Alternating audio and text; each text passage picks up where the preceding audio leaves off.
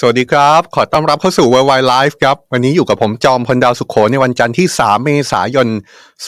2566 นะครับ วันนี้ Worldwide Life ยังคงอัปเดตสถานการณ์ในต่างประเทศ โดยเฉพาะอย่างยิ่งวันนี้ประเด็นหลักไปอยู่ที่กรณีสงครามยูเครนทั้งรายการเลยนะครับ อัปเดตสงครามยูเครนแบบเต็มๆตลอดทั้งรายการตั้งแต่ต้นจนจบเลย เพราะว่าอะไรครับ เพราะว่าในวันนี้มีหลายประเด็นที่ เกี่ยวข้องทั้งประเด็นในสนามรบก็มีความคืบหน้าที่น่าสนใจนะครับ ประเด็นที่เป็นความเคลื่อนไหวระหว่างคู่ขัดแย้งหลักก็คือรัสเซียกับยูเครน ก็มีเรื่องนี้ที่เป็นเรื่องที่เราจะมาอัปเดตด้วย รวมถึงมันเกิดเรื่องในรัสเซียซึ่งเป็นเรื่องใหญ่ขึ้นมา แล้วเราก็เอาเรื่องนี้มาเป็นประเด็นจั่วหัว ก็คือกรณีที่หลายท่านที่อาจจะติดตามสงครามยูเครนบ้างแล้วอาจจะพอเห็นข่าวเราๆนะครับก็คือมีเหตุระเบิด เกิดขึ้นที่ร้านกาแฟแห่งหนึ่ง ในนครเซนต์ปีเตอร์สเบิร์กทำให้เป็นการสังหารบล็อกเกอร์ สายทหารโปรรัสเซียชื่อดังในรัสเซียเสียชีวิตเลย แต่ว่าสิ่งที่เกิดขึ้นเนี่ยเผลอๆมันจะมีเรื่องที่ซับซ้อน มีเรื่องที่เป็นเรื่องในเชิงสัญลักษณ์มากกว่า แค่การสังหารบล็อกเกอร์โปรรัสเซียคนหนึ่งเท่านั้นนะครับ เพราะว่าวันนี้เราจะมาถอดรหัสถึงการระเบิดในครั้งนี้ ว่ามันเกี่ยวข้องกับการหยามหน้าประธานาธิบดีปูติน เกี่ยวข้องกับการหยามหน้าผู้นำวัคเนอร์กรุ๊ปที่กำลังสู้รบอยู่ในยูเครนขณะนี้ หรือว่ามันเกี่ยวข้องกับการหยามหน้ารัฐบาลรัสเซียทั้งองค์คาพยพหรือไม่ เดี๋ยวมีรายละเอียดกันนะครับว่าทำไมเราถึงอาจจะตีความในเชิงสัญญะได้ในรูปแบบนั้น นอกจากนั้นยังมีเรื่องสงครามยูเครนในกรณีที่เกี่ยวข้องกับภาพรวมความสัมพันธ์ระหว่างประเทศในระดับโลกด้วยนะครับ เพราะฉะนั้นเนี่ยเดี๋ยววันนี้เราได้เรียงกันให้เห็นภาพของสงครามยูเครนทั้งรายการเลย เราจะมาเริ่มต้นแบบนี้นะครับว่าเอาเริ่มต้นจากสถานการณ์ในยูเครนที่เป็นสถานการณ์ในสนามรบก่อน เพราะว่ามีความเคลื่อนไหวในช่วงสุดสัปดาห์ที่ผ่านมาที่ผู้นำวัคเนอร์กรุ๊ปเยฟเกนีพริโกซิน ซึ่งเป็นทหารรับจ้างให้กับรัสเซียในสงครามยูเครน และกำลังต่อสู้ในเมืองที่มีชื่อว่าบักมุดอยู่นั้น ออกมาเปิดเผยครับว่า ตัวเขานั้นวากเนอร์กรุ๊ปสามารถยึดเมืองบาร์กมุดได้แล้วทางกฎหมาย นี่ต้องเรียกว่าเป็นคำกล่าวอ้างนะครับ เพราะว่ายังไม่มีใครออกมายืนยันจริง ๆ แถมฝ่ายยูเครนก็ออกมาปฏิเสธด้วย โดยนี่คือภาพล่าสุดของเยฟเกนีพริโกซินแกนนำวักเนอร์กรุ๊ปนะครับที่ถือเนี่ยเข้าใจว่าเป็นธงของกลุ่มวักเนอร์กรุ๊ปที่เขาเอาไปปักในอาคารแห่งหนึ่ง ซึ่งระบุว่าเป็นอาคาร ที่ใกล้กับที่ทำการของรัฐบาลท้องถิ่นทางการท้องถิ่นในเมืองบาร์มุด นี่เป็นหลักฐานที่ฝ่ายวัคเนอร์กรุ๊ปเอามาเผยแพร่ เมื่อวานนี้แล้วก็เอามาบอกเลยครับว่าวัคเนอร์กรุ๊ปสามารถยึดเมืองบาร์มุดได้แล้ว การกล่าวอ้างนี้มาจากนายเยฟเกนีพริโกซินเองเลยครับ ที่ระบุในวิดีโอว่ากลุ่มวัคเนอร์กรุ๊ปสามารถยึดเมืองนี้ได้ตามกฎหมายแล้ว แต่ก็ยอมรับว่าฝ่ายตรงข้ามกำลังเพ่งความสนใจไปยังพื้นที่ ทางภาคตะวันตกของเมืองบาร์มุด แต่อย่างที่บอกนะครับว่าเรื่องนี้ไม่มีใครยืนยันได้ครับเพราะว่าที่ผ่านมาสิ่งที่ผู้นำวัคเนอร์กรุ๊ปทำเสมอ คือการเคลมไว้ก่อนนะครับทั้งทั้งที่ในความเป็นจริงแล้ว อาจจะยังไม่เป็นแบบนั้นก็ได้ หรือว่าถ้าไปถามฝ่ายยูเครน ฝ่ายยูเครนก็บอกว่าหลังจากที่วัคเนอร์กรุ๊ปปล่อยวิดีโอนี้ออกมา ฝ่ายยูเครนก็ได้มีการตอบโต้ฝ่ายวัคเนอร์กรุ๊ปกลับไป ในพื้นที่การสู้รบในเมืองบาร์กมุดเหมือนกัน ขณะที่นายวโลดิเมียเซเลนสกี้ประธานาธิบดียูเครนออกมายอมรับเมื่อวานนี้นะครับว่าสถานการณ์ที่เมืองบาร์กมุดเป็นไปอย่างร้อนแรง พร้อมทั้งขอบคุณบรรดาทหารด่านหน้าที่ลงสนามต้านทาน กองทัพรัสเซีย ทั้งในเมืองบาร์กมุด รวมถึงเมืองที่เป็นสมรภูมิอื่น ๆ เช่นเมืองเอฟดิฟคาซึ่งเป็นเมืองที่เราพูดถึงมาตลอด 2 สัปดาห์นะครับและอยากชวนทุกคนจับตาสถานการณ์ที่เมืองนี้ เนื่องจากดูเหมือนว่ารัสเซียอาจจะกำลังมีเป้าหมาย ยึดเมืองที่มีชื่อว่าเอฟดิฟคา ต่อจากเมืองบักมุดหรือไม่ เมืองแอฟดิฟคานี่อยู่ทางตอนใต้ของเมืองบักมุดนะครับห่างออกไปประมาณ 60-70 กิโลเมตร โดยมีภาพล่าสุดที่เมืองแอฟดิฟคาปรากฏขึ้นมา แล้วก็น่าสนใจมากเลยนะครับว่านอกจากการเตรียมพร้อมของฝ่ายยูเครนเอง ที่มีการประเมินแล้วแหละว่าเมืองนี้เนี่ยจะเป็นเมืองที่มีการสู้รบเป็นอันดับต่อไป ยังมีภาพนี้ด้วยครับ เป็นภาพที่คนขับรถแถวนั้นผ่านไป แล้วก็เป็นป้ายเมืองนะครับ แต่ว่าสิ่งที่ปรากฏพร้อมกับป้ายเมืองก็คือมีลักษณะของหุ่นหุ่นหนึ่ง ที่เป็นหุ่นที่มีการบอกว่ามีการทำหน้าทำตาทำท่าทางเหมือนกับประธานาธิบดีวลาดิเมียร์ปูติน นี่เดี๋ยวทีมงานหาจังหวะหยุดภาพก็จะเห็นภาพค่อนข้างชัดนะครับว่า มีภาพคล้ายๆ กับประธานาธิบดีปูติน ในลักษณะถูกแขวนคออยู่ ตรงป้ายเมืองแอฟดิฟคาเลย นี่เป็นสถานการณ์ล่าสุดภาพล่าสุดที่เกิดขึ้นนะครับดูเหมือนว่าการเตรียมพร้อมของฝ่ายยูเครนนอกจากจะเตรียมความพร้อมในเรื่องที่อาจจะต้องมีการอพยพผู้คนของเมืองนี้ออกจากพื้นที่เพื่อลดความสูญเสีย หากเมืองนี้กลายเป็นสมรภูมิรบต่อไปแล้ว ยังมีภาพของการข่มขวัญฝ่ายตรงข้าม ด้วยการทำลักษณะของหุ่น คล้ายประธานาธิบดีปูตินถูกแขวนคอ ถ้าเป็นภาษาการรบแบบไทยๆเนี่ยอาจจะเปรียบเปรยได้นะครับว่า นี่เป็นการ ตัดไม้ข่มนางหรือไม่ นี่ก็เป็นการตัดไม้ข่มนางหรือเปล่า อันนี้ก็อยากชวนทุกคนมาคอมเมนต์กันดูนะครับ ว่าสิ่งที่ยูเครนทำอยู่ จะเป็นฝ่ายยูเครนจริง ๆ หรือจะเป็นชาวบ้านในพื้นที่ก็ไม่ทราบได้เหมือนกันทำอยู่แบบนี้ก็คงมียุทธศาสตร์การรบข่มขวัญคู่ต่อสู้ ในเมืองที่เชื่อได้ว่าจะเป็นเมืองใหม่ของสมรภูมิรบสงครามยูเครนเลย เพราะฉะนั้นต้องจับตาที่นี่ครับ มีการประเมินว่ารัสเซียอาจจะเดินหน้าในการยึดเมืองนี้ต่อเป็นอันดับต่อไป หลังจากที่สามารถยึดเมืองบักมุดได้แล้วหรือไม่ หรือว่าหลังจากนี้อาจจะยังยึดเมืองบักมุดไม่ได้ อาจจะอยู่ในสภาวะที่ติดหล่มเหมือนที่เป็นมาตลอดหลายเดือนที่ผ่านมา ยังยึดไม่ได้เบ็ดเสร็จเสียที จะมีการตัดทอนกำลังบางส่วนของรัสเซียไม่ว่าจะเป็นสายการบังคับบัญชาหลักของรัสเซียเอง หรือว่าจะเป็นทหารจากวัคเนอร์กรุ๊ป มาประจำการมาต่อสู้ที่เมืองแอฟดิฟคานี้หรือไม่ต้องจับตาดูอย่างใกล้ชิดนะครับ นี่เป็นสถานการณ์รบที่เราเอามาอัปเดตกันกับท่ามกลางการจับตาว่า ในช่วงเวลาต่อจากนี้รัสเซียจะใกล้ภาวะที่เตรียมการบุกใหญ่รอบใหม่หรือยังขณะที่ฝ่ายยูเครนก็ดูเหมือนจะมีแนวโน้มในการสู้กลับรัสเซียมีความพร้อมในระดับหนึ่งแล้วเหมือนกัน เพราะว่า ฤดูหนาวดูเหมือนจะสิ้นสุดลงแล้วที่ยูเครนนะครับ แต่ทีนี้สิ่งที่เราหยิบขึ้นมาเป็นประเด็นในวันนี้ ก็คือเหตุการณ์ที่ไม่ได้อยู่ในสนามรบของฝั่งยูเครนนะครับ แต่ว่าเป็นเหตุการณ์ที่เกิดขึ้น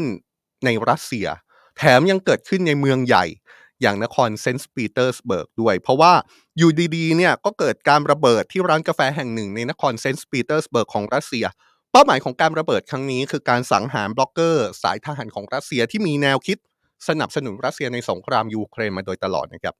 นี่เป็นประเด็นหลักที่มีการรายงานออกมา ซึ่งผมเชื่อว่าหลายคนคงเห็นข่าวแล้ว แต่ว่าสิ่งที่เราจะชี้ให้เห็นใน World Why Live อันนี้ ก็คือพอเราลงลึกไปในรายละเอียด มันมีรายละเอียดหลายต่อหลายอย่างที่อาจจะตั้งข้อสังเกตได้เหมือนกันว่า นี่อาจจะไม่ใช่แค่การโจมตีเพื่อหวังชีวิตของบล็อกเกอร์สายโปรรัสเซีย แต่ว่านี่อาจจะเป็นการหยามประธานาธิบดีปูติน หยามหน้ารัสเซียไปในตัวหรือไม่ เดี๋ยวเราค่อยๆไล่เรียงกันให้เห็นภาพนะครับ เราจะเริ่มจากเหตุการณ์ที่เป็นเหตุการณ์ระเบิดกันก่อน การระเบิดนี้เป็นการสังหารนายวลาดิเลนทาทัสกี้เป็นบล็อกเกอร์ชื่อดังที่เสนอข้อมูลสนับสนุนกองทัพรัสเซียในสงครามยูเครนมาตลอดนะครับ เขาคนนี้ชื่อดังจริงๆครับ เพราะว่ามีผู้ติดตามเขาในโลกออนไลน์มากกว่า 560,000 คน เหตุการณ์นี้เกิดขึ้นเมื่อวานนี้ที่ร้านกาแฟแห่งหนึ่งนะครับ ซึ่งในเวลาต่อมากระทรวงมหาดไทยของรัสเซียยืนยันว่า เกิดเหตุระเบิดที่ร้านกาแฟแห่งนี้จริง ร้านนี้มีชื่อว่า Street Food Number One Bar ในนครเซนต์ปีเตอร์สเบิร์กของรัสเซีย เหตุการณ์เกิดขึ้นเมื่อวานนี้เมื่อเวลา 18นาฬิกา13 นาทีตามเวลาท้องถิ่น แล้วก็มีผู้เสียชีวิตหนึ่งคนก็คือนายทาทัสกี้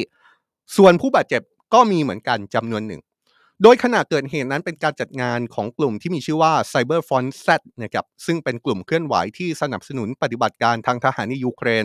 กำลังจัดกิจกรรม โดยนายทาทัสกี้ได้รับเชิญให้มาเป็นแขกในงานนี้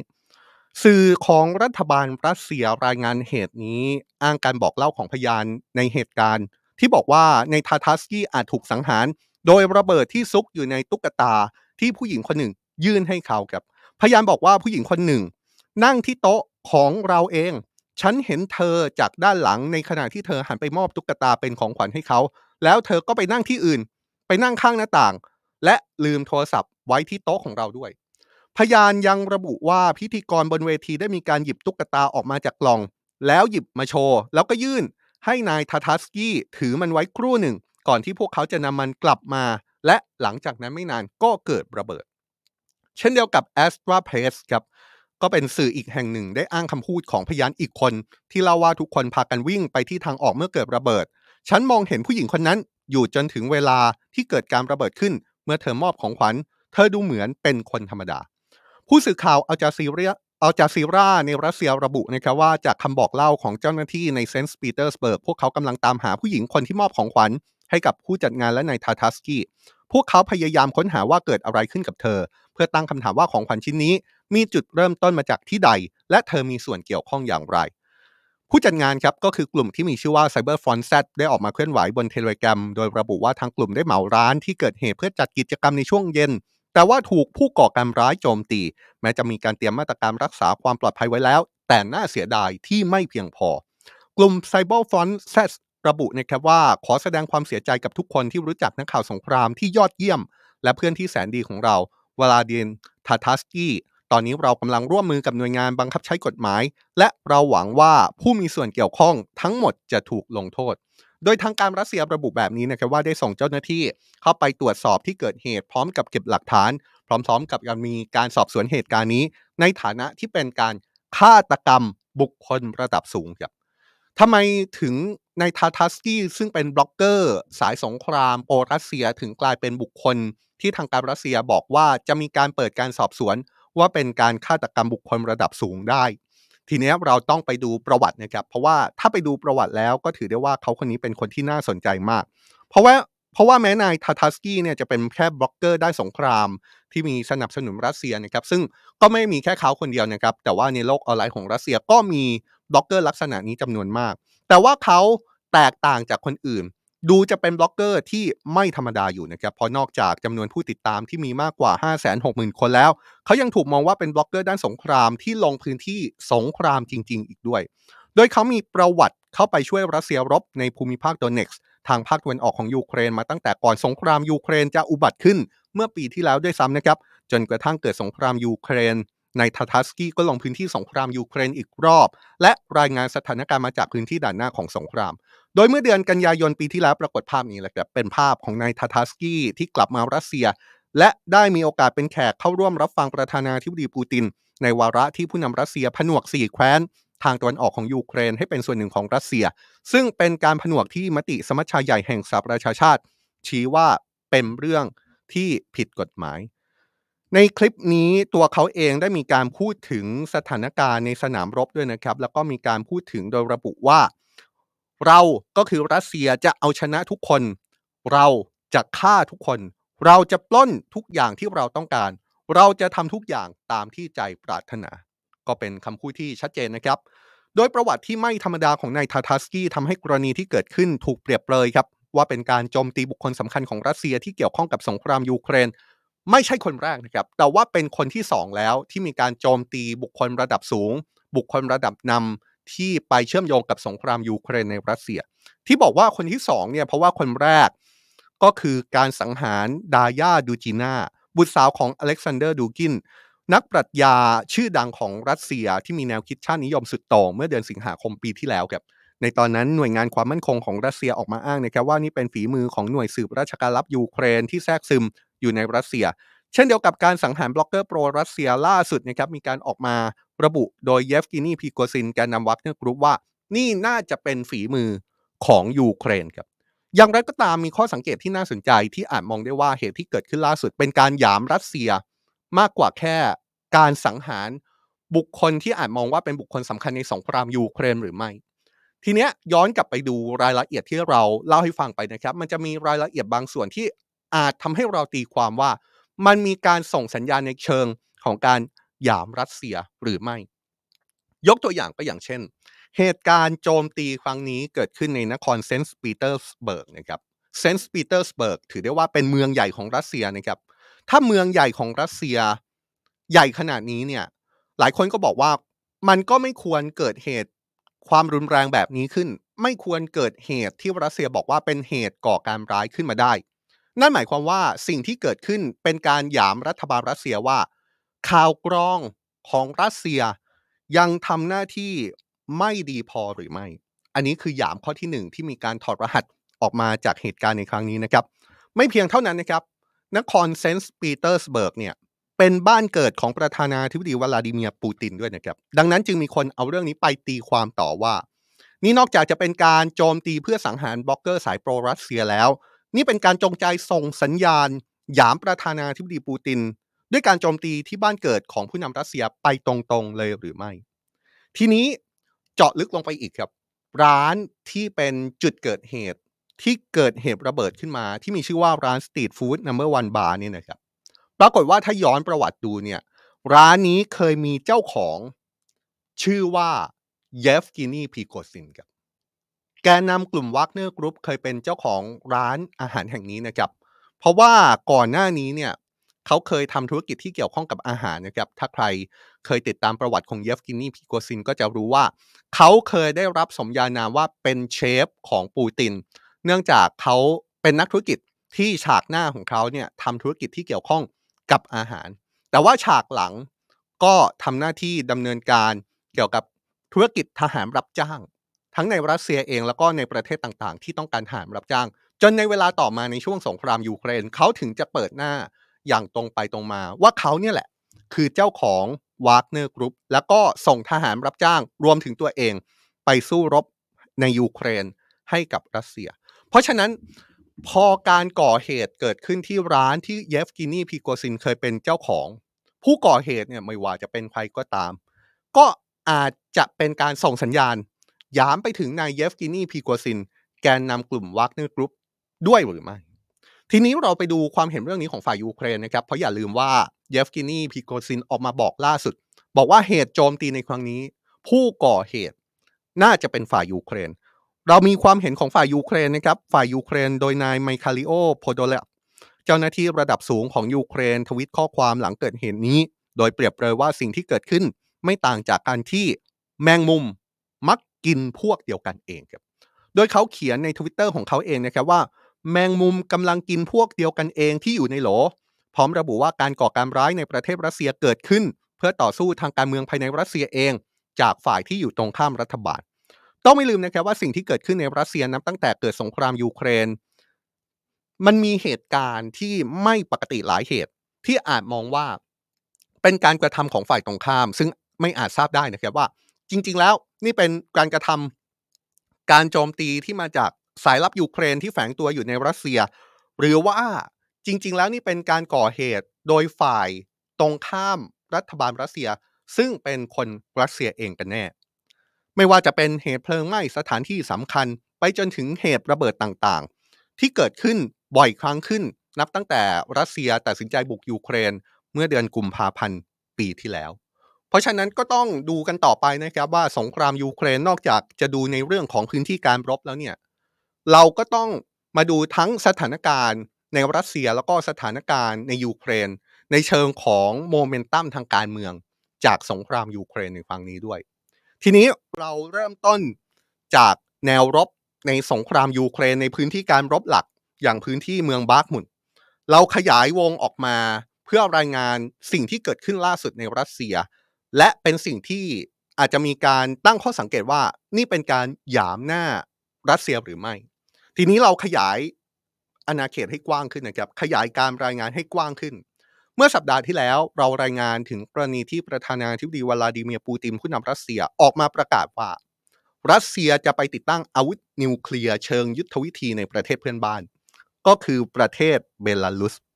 เรื่องนี้ถือได้ว่าเป็นเรื่องใหญ่มากเลยนะครับ เพราะว่าเป็นสิ่งที่รัสเซียไม่ได้ทำมาก่อนในรอบ 30 กว่าปี หลังจากสหภาพโซเวียตล่มสลาย แต่ว่ารัสเซียตัดสินใจล่าสุดว่า จะเอาอาวุธนิวเคลียร์ไปติดตั้งในประเทศเพื่อนบ้าน ปลายสัปดาห์ที่ผ่านมาก็มีท่าทีจากหลายฝ่ายเกี่ยวกับเรื่องนี้ครับ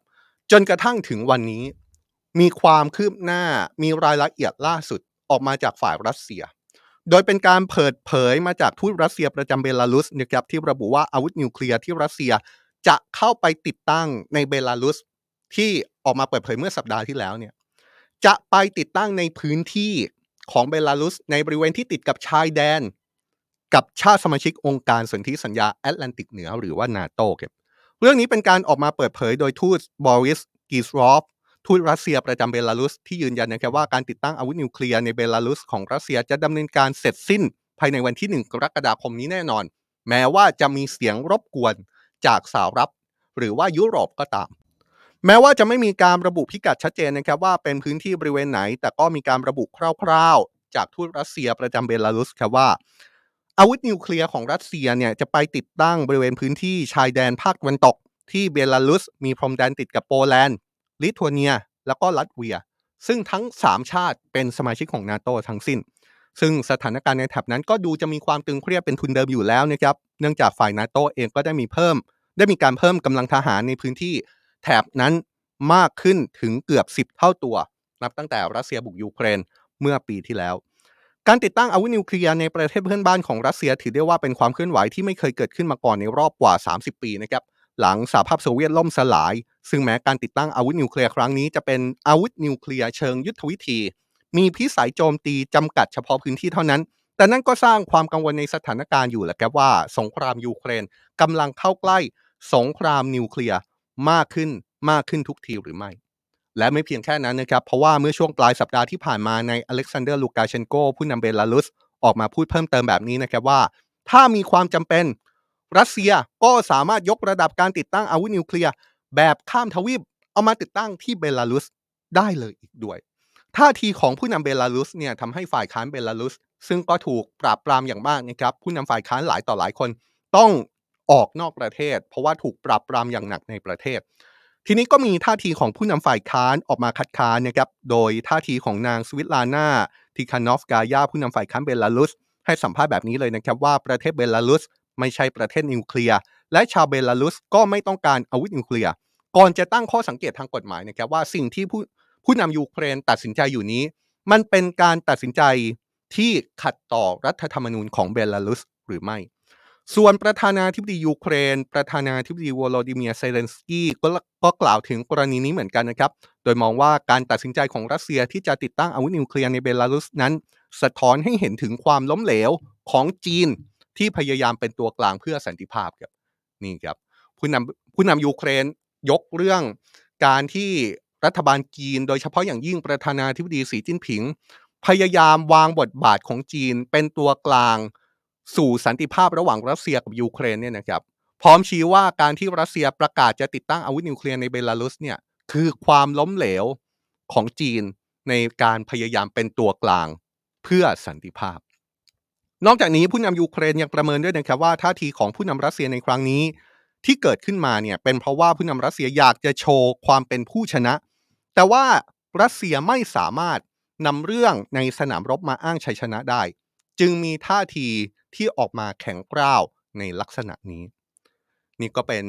สิ่งที่เกิดขึ้นเป็นความคืบหน้าที่เกิดขึ้นในกรณีที่เกี่ยวข้องกับนิวเคลียร์ซึ่งทุกคนมีความกังวลมาตลอดนะครับ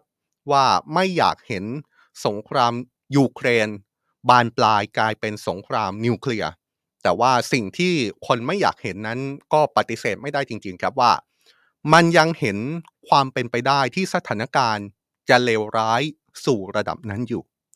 ทีนี้ยังมีเรื่องที่เกี่ยวข้องกับสงครามยูเครน แล้วก็เป็นข่าวใหญ่ เป็นข่าวที่ฮือฮาในช่วงสุดสัปดาห์ที่ผ่านมาอยู่อีกหนึ่งประเด็นนะครับ เพราะว่าเป็นประเด็นที่เกี่ยวข้อง กับสถานการณ์การเมืองระหว่างประเทศ เพราะว่าในช่วงสุดสัปดาห์ที่ผ่านมาเนี่ยเป็นจังหวะเป็นวาระที่รัสเซียขึ้นมาเป็นประธานคณะมนตรีความมั่นคงแห่งสหประชาชาติ พอดีในช่วงสุดสัปดาห์ที่ผ่านมาเลยนะครับ เรื่องนี้ต้องอธิบายแบบนี้ก่อนนะครับว่าตำแหน่งประธานคณะมนตรีความมั่นคงแห่งสหประชาชาติ เป็นตำแหน่งที่จะสับเปลี่ยนไปในสมาชิก 15 ประเทศ 15 ประเทศของคณะมนตรีความมั่นคงแห่งสหประชาชาตินั้น จะแบ่งเป็น 2 แบบนะครับ จะมี 5 ประเทศที่เป็นสมาชิกถาวร และ 10 ประเทศที่เป็นสมาชิกไม่ถาวร สมาชิกไม่ถาวรเนี่ยก็จะมีการสับเปลี่ยนไปหมดเวลาหมดวาระ 10 ประเทศเนี้ยก็จะมีประเทศอื่นเข้ามาแทน แต่ว่า 5 ประเทศที่อยู่ยั้งยืนยงเป็นสมาชิกถาวรเนี่ยก็จะมีสหรัฐ จีนรัสเซียอังกฤษ และก็ฝรั่งเศส ทีเนี้ย 15 ชาติที่อยู่ในคณะมนตรีความมั่นคงแห่งสหประชาชาติ ก็จะมีการสับเปลี่ยนหมุนเวียนกันขึ้นมาเป็นประธาน เดือนหนึ่งเปลี่ยน เดือนหนึ่งเปลี่ยน เปลี่ยนตามตัวอักษรเนี่ยนะครับ ทีเนี้ยเมื่อเดือนเมษายนล่วงเข้าสู่เดือนเมษายนก็คือเดือนนี้ คนที่จะขึ้นมาเป็นประธานคณะมนตรีความมั่นคงแห่งสหประชาชาติ ก็วนมาถึงรัสเซียพอดี เพราะเป็นแบบนี้ทางการยูเครนก็มีท่าทีไม่พอใจทันทีครับ โดยนายดมิโตรคุเลบา รัฐมนตรีต่างประเทศของยูเครน เปรียบถึงวันที่ 1 เมษายน ที่รัสเซียขึ้นมาเป็นประธานคณะมนตรีความมั่นคงแห่งสหประชาชาติเนี่ยนะครับ บอกว่า 1 เมษายนเนี่ยเราก็จะรู้จักในฐานะ April Fool Day ใช่ไหมครับ เมษาหน้าโง่ รัฐมนตรีต่างประเทศยูเครนบอกว่า นี่เป็นตลกร้ายที่สุดของเมษาหน้าโง่เลยทีเดียว เพราะว่าประเทศที่ละเมิดความมั่นคงนานาชาติกลับกลายขึ้นมามีบทบาทนำในการประชุม ที่มีภารกิจปกป้องสันติภาพ และความมั่นคงของโลกขึ้นมาซะได้รัฐมนตรีต่างประเทศยูเครนชี้ว่านี่เป็นการตบหน้าประชาคมโลกครับพร้อมเรียกร้องให้สมาชิกคณะมนตรี ความมั่นคงแห่งสหประชาชาติ ขัดขวางรัสเซียจากการทำหน้าที่ประธาน ขณะที่นายวโลดิเมียร์เซเลนสกี้ประธานาธิบดียูเครนระบุว่า น่าเสียดาย เป็นข่าวที่ไร้เหตุผล เป็นข่าวที่อันตรายอย่างยิ่ง ในขณะที่รัสเซียเป็นประธานคณะมนตรีความมั่นคงแห่งสหประชาชาติ ผู้นำยูเครนบอกว่า มันยากที่จะจินตนาการถึงสิ่งที่พิสูจน์ได้มากกว่านี้ ว่านี่คือการล่มสลายโดยสิ้นเชิงของสถาบันแห่งนี้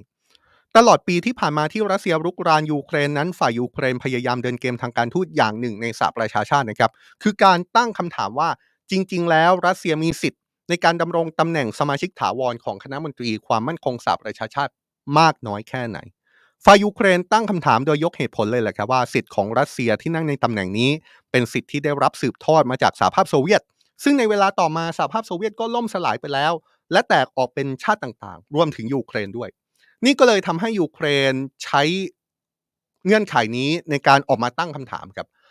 ว่าสหภาพโซเวียตก็ล่มสลายไปแล้วทำไมรัสเซียถึงได้สิทธิ์ในการนั่งในตำแหน่งคณะมนตรีความมั่นคงแห่งสหประชาชาติต่อไปได้ ซึ่งการมีตำแหน่งสมาชิกถาวรของคณะมนตรีความมั่นคงแห่งสหประชาชาตินั้นทำให้รัสเซียมีสิทธิ์ในการยับยั้ง หรือที่เรียกว่าวีโต้เรื่องต่างๆ ที่รัสเซียไม่เห็นด้วย หรือว่ายับยั้งในเรื่องที่ไม่เป็นผลดีกับรัสเซียอยู่เสมอนะครับ อย่างไรก็ตามข้อเสนอของทางการรัสเซียตลอดหนึ่งปีที่ผ่านมาที่มีการตั้งคำถาม ถึงการมีอยู่ของรัสเซียในฐานะสมาชิกถาวร ของคณะมนตรีความมั่นคงแห่งสหประชาชาติ และเรียกร้องให้มีการปฏิรูปสถาบันนี้ ดูเหมือนว่าจะเป็นข้อเรียกร้องที่เป็นไปได้ยาก หรือว่าให้พูดอย่างตรงไปตรงมา นี่อาจจะเป็นข้อเรียกร้องที่เป็นไปไม่ได้ด้วยซ้ำนะครับทำไมผมถึงพูดแบบนั้นครับ เพราะว่ามีท่าทีล่าสุดที่ออกมาจากรัฐบาลสหรัฐเองครับ ยอมรับอย่างตรงไปตรงมา โดยโฆษกทำเนียบขาวออกมาระบุนะครับว่า ตัวของสหรัฐนั้นวิพากษ์วิจารณ์บทบาทของรัสเซียในคณะมนตรีความมั่นคงแห่งสหประชาชาติมาโดยตลอด โดยชี้ว่ารัสเซียเป็นประเทศที่ละเมิดกฎบาทสหประชาชาติ และรุกรานเพื่อนบ้าน ซึ่งพฤติกรรมแบบนี้ไม่ควรมีที่นั่งในคณะมนตรีความมั่นคงแห่งสหประชาชาติด้วยซ้ำฟังจนถึงตอนนี้ดูเหมือนว่าสหรัฐก็เห็นพ้องนะครับว่า รัสเซียไม่ควรอยู่ในคณะมนตรีความมั่นคงแห่งสหประชาชาติ แต่ว่าโฆษกทำเนียบขาว ก็ได้ยอมรับแหละครับว่า เป็นเรื่องที่โชคร้ายที่รัสเซียเป็นสมาชิกถาวร คณะมนตรีความมั่นคงแห่งสหประชาชาติ และไม่มีกลไกทางกฎหมาย ระหว่างประเทศใดที่เป็นไปได้ ในการที่จะเปลี่ยนข้อเท็จจริงนี้ เพราะฉะนั้นนี่ก็ค่อนข้างชัดเจนอยู่นะครับว่าความพยายามในการปฏิรูปของทางการยูเครน ความพยายามในการตั้งคำถามของยูเครน โดยมีเป้าหมายเพื่อขับรัสเซียออกจากคณะมนตรีความมั่นคงแห่งสหประชาชาตินั้น อาจจะเป็นเรื่องที่เป็นไปไม่ได้ด้วยซ้ำแต่ทีนี้สงครามยูเครนที่มันลุกลามบานปลายมา 1 ปีกับอีก 1 เดือนกว่าๆนี่นะครับ มันยังลุกลามไปยัง แวดวงอื่น ๆ ด้วยอย่างปฏิเสธไม่ได้ครับ สิ่งหนึ่งที่เกิดขึ้นมาแล้วก็เป็นเรื่องที่ลุกลามไปแล้ว ไม่ใช่แค่แวดวงรัฐศาสตร์ ไม่ใช่แค่เรื่องของเศรษฐกิจ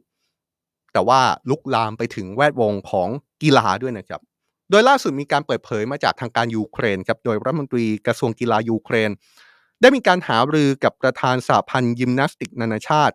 เผยว่าสงครามกับรัสเซียทำนักกีฬาเสียชีวิตไปกว่า 200 คน ได้มีการทำลายสิ่งอำนวยความสะดวกด้านกีฬาหลายร้อยแห่ง ก่อนจะเรียกร้องให้มีการแบนรัสเซียจากการแข่งขันทุกรายการ เพราะว่าเป็นต้นเหตุของความสูญเสียนะครับเรื่องนี้เป็นรายงานที่มาจากสำนักข่าวรอยเตอร์ที่อ้างข้อมูลที่มีการเผยแพร่ บนเว็บไซต์ของประธานาธิบดีวโลดิเมียร์เซเลนสกี้ผู้นำยูเครนนะครับว่านายวาดิมกุตต์เซตรัฐมนตรีว่าการกระทรวงกีฬาของยูเครนได้มีการหารือกับนายโมรินาริวัตนาเบะ ประธานสหพันธ์ยิมนาสติกนานาชาติครับโดยรัฐมนตรีของยูเครนได้เรียกร้องไปยังนายวัตนาเบะซึ่งเป็นประธานสหพันธ์ยิมนาสติกนานาชาตินี่นะครับ ว่าไม่ควรอนุญาตให้นักกีฬาจากรัสเซียเข้าร่วมการแข่งขันกีฬาโอลิมปิก และรายการแข่งขันระดับนานาชาติ รายการอื่น ๆ ฐานที่เป็นต้นเหตุของสงครามครับรัฐมนตรียูเครนให้เหตุผลว่าการรุกรานของรัสเซียทำให้ยูเครนต้องสูญเสียนักกีฬาไปแล้ว 262 คน และสร้างความเสียหายให้กับโครงสร้างพื้นฐาน เอาเฉพาะแค่ด้านกีฬา ยูเครนก็สูญเสียไปแล้ว 363 แห่ง โดยความเคลื่อนไหวล่าสุดนี้มีขึ้นหลังจากเมื่อวันศุกร์ที่แล้วยูเครนออกมาประกาศนะครับ ว่าจะไม่ส่งนักกีฬาเข้าร่วมการคัดเลือก เพื่อลงแข่งขันโอลิมปิกเกมที่กรุงปารีสของฝรั่งเศสในปีหน้า หากต้องมีการแข่งขันกับนักกีฬาจากรัสเซีย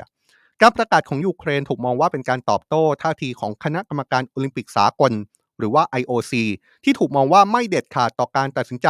ห้ามนักกีฬาจากรัสเซียและเบลารุส ลงแข่งขันในรายการระดับนานาชาติครับแม้ว่าก่อนหน้านี้ IOC จะประกาศคว่ำบาตรรัสเซีย เนื่องจากการส่งทหารเข้ารุกรานยูเครน แล้วก็มีการคว่ำบาตรเบลารุส ฐานสนับสนุนรัสเซียในการทำสงคราม แต่ว่าเมื่อมกราคมที่ผ่านมานี้เองครับ IOC ได้ออกมาเปิดเผยว่ากำลังพิจารณาแนวทางให้นักกีฬาจากทั้งสองชาติ เข้าร่วมการแข่งขันภายใต้ธงเป็นกลาง โดยไม่ระบุว่าเป็นนักกีฬาตัวแทนจากประเทศใด เพื่อตอกย้ำว่ากีฬากับการเมือง เป็นเรื่องที่ไม่เกี่ยวข้องกัน อย่างไรก็ตามรอยเตอร์ระบุในรายงานนี้นะครับว่าไม่สามารถตรวจสอบจำนวนนักกีฬาที่เสียชีวิต หรือว่าสิ่งอำนวยความสะดวกที่ได้รับความเสียหายในสงคราม ตามคำกล่าวอ้างของรัฐมนตรีกระทรวงกีฬาของยูเครนได้ แต่จากข้อมูลที่มีอยู่รอยเตอร์พบว่าในปีนี้มีนักกีฬายูเครน ที่อาสาช่วยรบ เสียชีวิตไปแล้วอย่างน้อย 2 คน ก็คือดมิโตร ชาร์ปาร์นักสเก็ตลีลาทีมชาติ เสียชีวิตที่สมรภูมิใกล้กับเมืองบาร์กมุด และโวโลดีมีร์ อันดรอสชุก นักกีฬาทศกีฬา ทศกรีฑานะครับขออภัยวัย 22 ปี ที่ถือได้ว่าเป็นนักกีฬาที่เป็นความหวังเหรียญโอลิมปิกของยูเครนก็เสียชีวิตในสงครามยูเครน เช่นกันครับ นี่ก็เป็นความเคลื่อนไหวสงครามยูเครนที่วันนี้เราเอาเรื่องนี้มาพูดเต็มๆเลยนะครับ เพราะว่าในช่วงสุดสัปดาห์ที่ผ่านมามีความเคลื่อนไหว ในหลากหลายมิติของสงครามยูเครนจริง ๆ ไม่ว่าจะเป็นสถานการณ์ในสนามรบก็น่าจับตาอย่างมากนะครับ โดยเฉพาะอย่างยิ่งในเมืองบาร์กมุดที่วากเนอร์กรุ๊ปออกมาเคลมว่า สามารถยึดเมืองนี้ได้ตามกฎหมายแล้ว ขณะเดียวกันเรื่องที่เราหยิบมาเป็นเรื่องใหญ่ก็คือสถานการณ์ในรัสเซียเองที่มีการระเบิด ในเมืองเซนต์ปีเตอร์สเบิร์ก ในเมืองที่เป็นบ้านเกิดของประธานาธิบดีปูติน ในร้านอาหารที่เยฟเกนีพริโกซินแกนนำกลุ่มวากเนอร์กรุ๊ปเคยเป็นเจ้าของ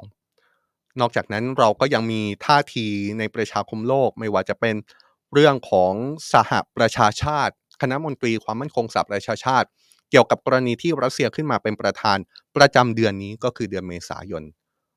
เรื่องสงครามยูเครนก็ยังลุกลามมาถึงวงการกีฬา จากข้อเรียกร้องล่าสุดที่มาจากทางการยูเครน และการตั้งคำถามนะครับว่าตกลงแล้ว รัสเซียรวมถึงเบลารุส ควรที่จะต้องเข้าร่วมในโอลิมปิกเข้าร่วมมหกรรมการแข่งขันกีฬาหรือไม่ เพราะว่าฝ่ายหนึ่งก็มองว่ารัสเซียกับเบลารุส ได้กระทำการที่โหดร้ายกับยูเครน ไม่ควรได้รับการเข้าร่วม ควรถูกแบนจากการแข่งขันกีฬาระดับนานาชาติ แต่ว่าในอีกมุมหนึ่ง ก็อาจจะมีการตีความเหมือนกันว่า กีฬากับการเมือง คนละเรื่องกันหรือเปล่า เรื่องนี้ผมคิดว่าน่าจะเป็นคำถามที่เราทุกคนชวนคิดชวนคุยกันก็ได้นะครับว่า ตกลงแล้วกีฬากับการเมืองที่เกี่ยวข้องกับสงครามยูเครนที่เกี่ยวข้องกับกรณีของรัสเซียที่บุกยูเครนมาแล้วหนึ่งปีหนึ่งเดือนกว่าๆเนี่ยตกลงแล้วมันเป็นเรื่องเดียวกันไหม แล้วตกลงแล้วรัสเซียควรถูกประชาคมโลกแบนจากการเข้าร่วมการแข่งขันกีฬาระดับนานาชาติหรือเปล่า อยากชวนทุกคนคอมเมนต์กันมาใน Facebook YouTube แล้วก็ TikTok ของสำนักข่าว Today นะครับ นี่คือการอัปเดตสถานการณ์ในต่างประเทศกับ Worldwide Life ในวันนี้นะครับ เราพยายามเอาข่าวต่างประเทศ ที่มันมีหลากหลายมิติ หลากหลายแง่มุม หลากหลายข่าวสาร ความเคลื่อนหน้าที่เกิดขึ้นในทุกๆ วินาทีของการหมุนของโลกเนี่ยเอามาคัดเฉพาะประเด็นที่มีความสำคัญ เป็นประเด็นที่น่าสนใจ เป็นประเด็นที่คนติดตาม แล้วพยายามตั้งคำถามมองภาพไปข้างหน้า พร้อม ๆ กันทุกคนนะครับ เจอกันแบบนี้แหละครับ จันทร์ถึงศุกร์ 16นาฬิกา30 นาที ทางเพจ Facebook YouTube แล้วก็ TikTok ของสำนักข่าว Today นะครับ 18นาฬิกา30 นาที วันนี้อยากชวนทุกคนดูต่อกับ Today Live นะครับ วันนี้เราจะมีการพูดคุยกับตัวแทนพรรคการเมือง ถึงปัญหาที่อยู่ที่ปลายจมูกของเราเนี่ยแหละครับ เป็นปัญหาที่เกี่ยวข้องกับฝุ่น PM 2.5 เราชวนมาคุยกันนะครับว่า แต่ละพรรคการเมือง มีนโยบายมีแนวทางในการแก้ปัญหาอย่างไร ผมบอกไว้แบบนี้ก่อนเลยนะครับว่า